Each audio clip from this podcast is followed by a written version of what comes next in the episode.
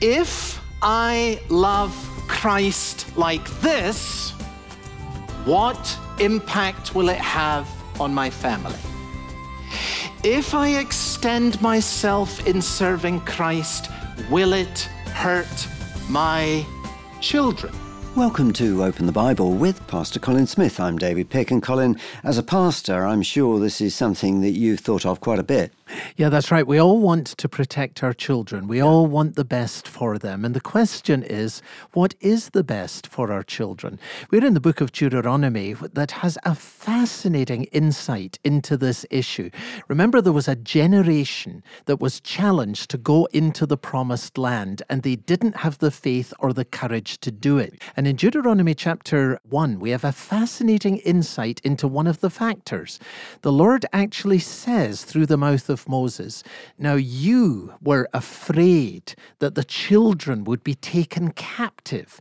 And you can imagine that. Here are these people thinking we're to go into this land with giants, and we got little children. What'll happen to hmm. the little children? So their affection for their children held them back from being obedient to the Lord. Now, what was the result for them? They ended up wandering in the desert for 40 years. Think of the impact of that on the children. Instead of leading their children into the promised land, which is what they would have done if they'd had faith and courage, they actually led their children into the desert.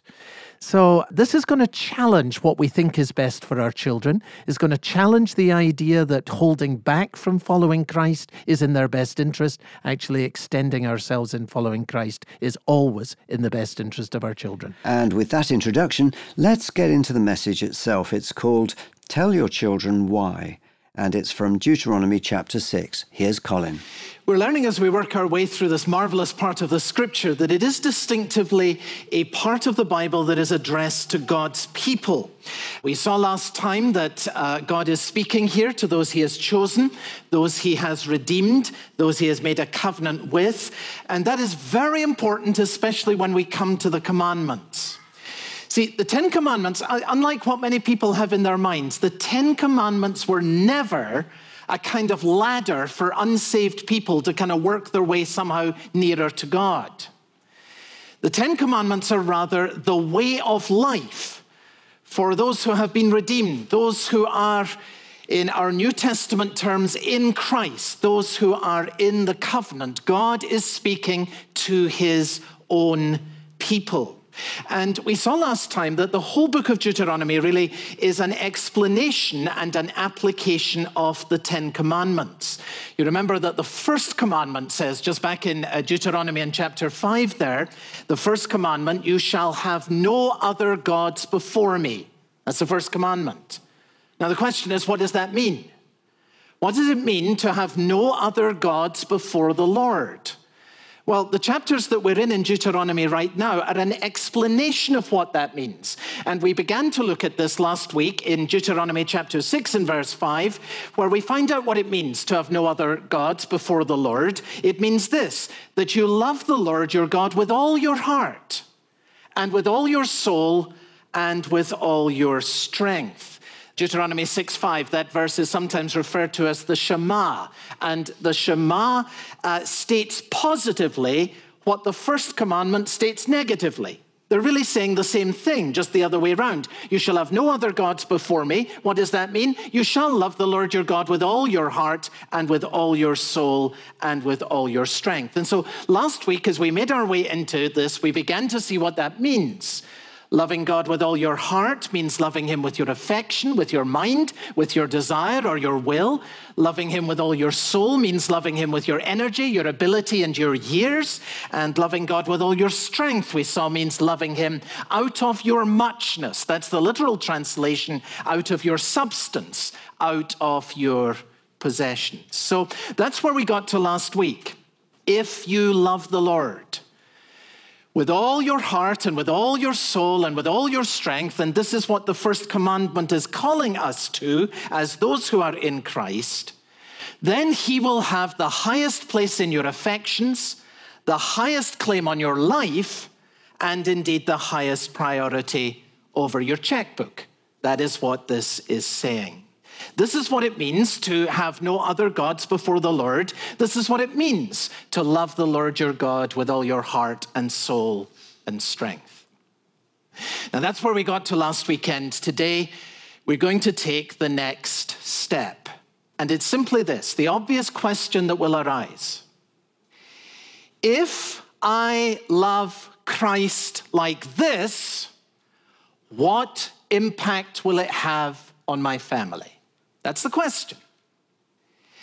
If I extend myself in serving the Lord, if I push the boundaries of investing myself in Him and in His purpose in the world, will it hurt my children? That's the question.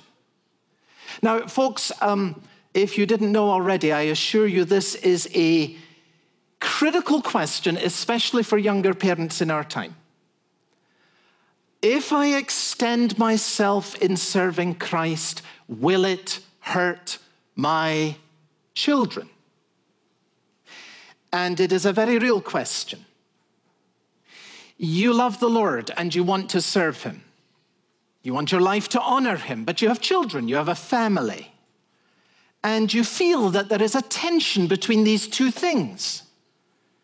You want to be a good mother. You want to be a good father. You love your children. What does it look like to love the Lord with all your heart and with all your soul and out of all your muchness when you have a wife and you have children? It's very practical. Now, I want you to see with Deuteronomy chapter 6 open in front of you that it is very significant that when Moses says in chapter 6 and verse 5, Love the Lord your God with all your heart, he immediately goes on to describe the impact of this on your family. The connection's right there. And I have good news for you today. Far from destroying your family, I want you to see from the scriptures today that if you choose to love the Lord with all your heart and with all your soul and with all your strength, your family will be blessed. Indeed, we're going to see from the Bible today that the best way to serve your family, the best way to love your family is to live for the Lord. And indeed, any other choice, any other priority of life will indeed be destructive in the long term to the people who you love. So, just to get the principle that we're going to see in a few moments directly from the Bible in our minds, uh, I framed it for you like this Love the Lord first, and your family will be blessed. Love the family first, and the family will suffer. That's the principle. Deuteronomy chapter 6 and verse 5 Love the Lord your God with all your heart and all your soul and with all your strength. And the application of that that Moses is giving to us in the verses that are before us now your family will be blessed. But if you go the other route and you hold back from the Lord, you put your family first, then your family will suffer. Now, I want you to see this directly from the scriptures, and so please turn with me for a moment back a couple of pages to Deuteronomy and chapter 1. Deuteronomy in chapter 1. And remember that in Deuteronomy, Moses is speaking to a new generation of God's people who have finally come to the verge of the promised land. Remember that 40 years earlier, the parents of this generation had also been on the verge of the promised land, and God had called them to step forward and to enter in. But you remember the story, they sent out spies. And when the spies came back, they reported that the land was good. But then they said there are some problems. You see, the land is wonderful and it's full of these marvelous grapes and all the rest of it, but there are giants in the land. And the cities of the land are heavily fortified. And the spies brought back this report. And you remember what happened when the parents heard that report from the spies? The parents turned back. And so for the next 40 years, they wandered in the desert. Now, here's the question why did they make that decision, hearing the report from the spies? What was it that prompted them to make the choice to turn back from what God was calling them to do? Why was it that that earlier generation did not go up into Canaan? What was it that precipitated them to lead their children for 40 years in the desert? Now, there must have been many factors, but I want to draw your attention to Deuteronomy chapter 1 and verse 39, where you see a very, very clear statement there that is of huge importance. The Lord is speaking here, and he says this The little ones that you said would be taken captive, your children, they are the ones who will enter into the land. That is what God said to that earlier generation, the ones who turned back when they heard the report from the spies. God said, The little ones that you said would be taken captive, that's what you said. Your children, they are the ones who will enter into the land. Now, you see what's happening, and it's very easy to picture this. The spies come back and they say, Well, there are giants in the land, and it's a marvelous land, but the cities are fortified. And the parents say, Well, now this is far too great a risk. We have little children. We have to do what's best for the kids. We can't be going into a land where there are giants. Our children could be taken captive. Do you see that there in verse 39? That is what they said. The risk is too great. We can't do what God says. We have little children. That was the rationale. Now, that is what they said. And, folks, when I read that, I say, I understand this, don't you? Can you see how they got there? They put the children first. And what was the result? The children they tried to protect spent the largest part of their lives wandering in the desert. That's really something to think about. You're listening to Open the Bible with Pastor Colin Smith and the message Tell Your Children Why. It's part of our series, Take Two The Power of a Fresh Start. And if you've missed the series or if you want to go back and listen again, then you can do that by coming online to our website, openthebible.org.uk. Or you can find us as a podcast. Go to your favourite podcast site, search for Open the Bible UK, and subscribe to receive regular updates. Back to the message now. We're in Deuteronomy chapter 6. Here's Colin. Here is the great irony if these parents had put the Lord before the children, the children would have been raised in the promised land, a land flowing with milk and honey. But because these parents put the children before the Lord, Deuteronomy chapter 1 and verse 39, they led their children into an arid experience of 40 years wandering in a wilderness. Do you see the irony of that? The parents put the children first, and it was devastating for the children. That's Deuteronomy chapter 1 and verse 39. Oh, sure, if they had gone into the land, some parents would have lost their sons and their daughters. Obedience always has a cost. But can you see clearly with me today? That by putting the children first, these parents did themselves and their children the greatest possible disservice. Now, from that, I want to make this first statement, and I deliberately put it provocatively because I want you to see it, I want you to struggle with it, I want you to chew on it, I want you to pray over it, I want you to grasp it. Don't live for your spouse or for your family. Don't live for your spouse and for your family. That is what the generation did that led the kids into the desert. They put the kids first. Putting the kids first is the worst thing you can do for the children. The best way to serve your family is to love the Lord with all your heart and with all your soul and with all your strength. And the same is true of marriage. Now, think about this because it's so different from the way that things are in our culture. Wives, don't desire, whatever you do, don't desire that you will be first in your husband's life. Desire that Christ will be first in your husband's life. Because if he truly loves Christ with all his heart and with all his soul and with all his strength, he will love you well, and he will love you well even when you are less lovable. But if you are first in his life, you have taken the place of God, and that is a burden you cannot bear. That is a work that you cannot sustain. That is something that you cannot carry. You will only fail and you can only disappoint if you're there. I want you to think about this. Husbands, by all means, buy a card for your wife that says, I love you. But when you go into the card shop, please don't ever buy a card that says, I live for you.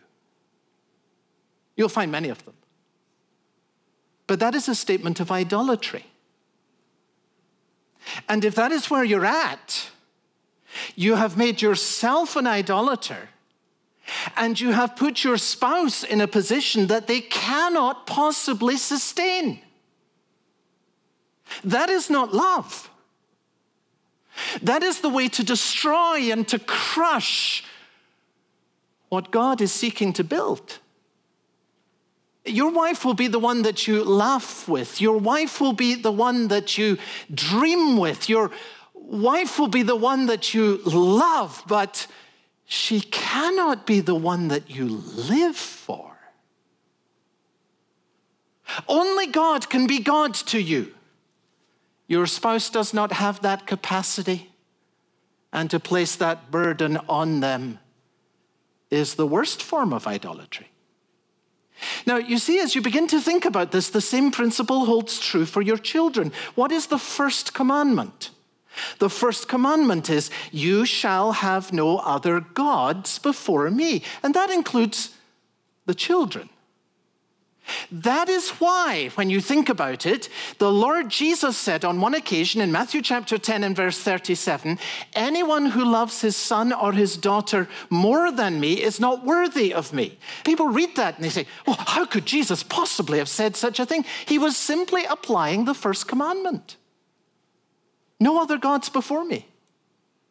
Learn to love the Lord your God with all your heart, with all your soul, and with all your strength. So, if you let the children take the first place in your heart and the first place in your life and have the first claim on your money, you have made them an idol. And if you make them an idol, if you put them in that position, what are you teaching them to do as they grow up? You will teach them to be worshippers of themselves. See, isn't it fascinating? When Satan comes into the garden, he says to Adam and Eve, Now you shall be as God, and paradise is lost. But when the Lord comes down to Mount Sinai, he comes down to the mountain, he says, You shall have no other gods before me. And the generation that hears that and responds to it enter into the promised land. Don't live for your wife spouse, or your family. Shall have no other gods before me. For me to live is Christ, and to die, therefore, is gain. Now, that's the first thing. Here's the second that follows from it. Let's move to the positive. That's the negative. Let's move to the positive. Align your life therefore, around one consuming passion for the Lord. Align your life around one consuming passion for the Lord. Now, coming back to uh, Deuteronomy and chapter 6, 40 years have now passed. And uh, these little ones, whose parents tried to protect them by holding back from full obedience, the parents have now died, and the little ones have become mature adults in their own right. Their parents had put them first, and they suffered as a result. But now, a generation on, Moses brings this new and younger generation again to the verge of the promised land. So try and picture this in your mind. The little ones these parents were so anxious to protect, they've now grown and they have children of their own. And they come to the verge of the promised land, and guess what? There are still giants in the land. And there are still cities that are fortified. And God is calling the new generation to enter into the promised land. And the new generation knows that it will be costly. So, what does Moses say to them in the second giving of the law? He gives them the Ten Commandments, and now, speaking from the heart and out of all these years of experience, what does he say to them? Love the Lord your God, he says, with all your heart and with all your soul and with all your strength. Listen, he's saying, as we take the flow of the story, your parents didn't do that. They were folks with a faith, but never a mission. They put you first. And for 40 years, you have lived in a dryness and you've never known anything else. Look at what that did to them and look at what it's already done to you. Now you're standing right here on the same spot and your little children are around you. What are you going to do? You're going to have to choose how you are going to live because you face the same challenges. So learn from what you have experienced yourself. You've seen that this half hearted love for God is toxic to the children. Now you love the Lord your God with all your heart and with all your soul and with all your strength. Do it so that it may go well with you and with your children. That's chapter 5 and verse 29. Align your life around one consuming passion for the Lord. So, a look today at why we shouldn't live our lives solely for our family. Instead, it's better to align our life around a passion for God, and then everything else falls into place. You are listening to Open the Bible with Pastor Colin Smith and the message, Tell Your Children Why. It's part of our series, Take Two The Power of a Fresh Start. And if you've missed any of the series, why not come online to our website, openthebible.org.uk, and catch up or go back and listen again. And of course, you can always find Pastor Colin Smith's messages as podcasts. Search for Open the Bible UK and subscribe to the podcast to receive regular updates. There's also a link to the podcasts on our website.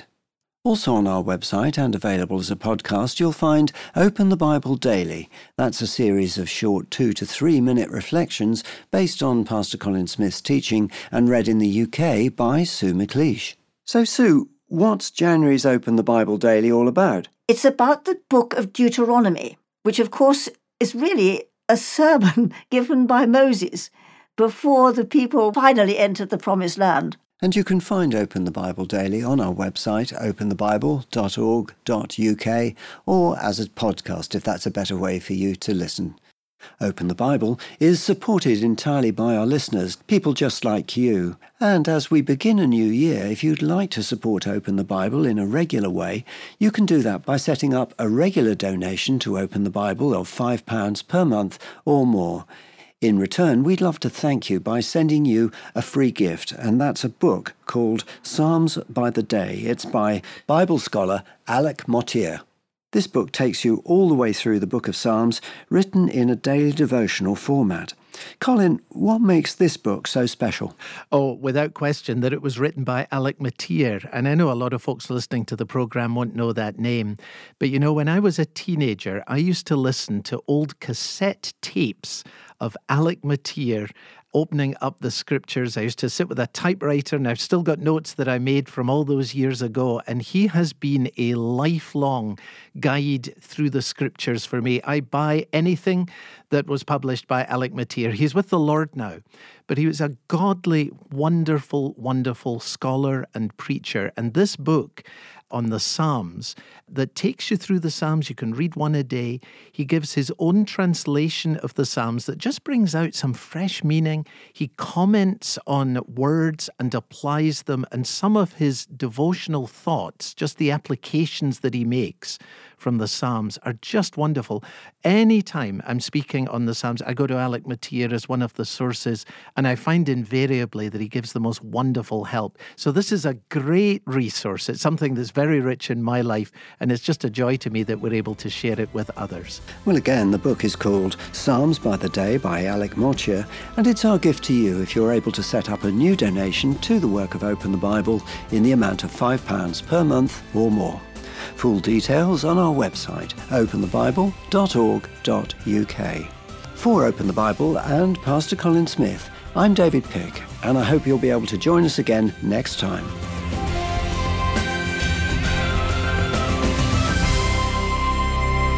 Maybe you've tried to prioritize your faith God first, family second, ministry third. If that hasn't been working for you, join us next time on Open the Bible.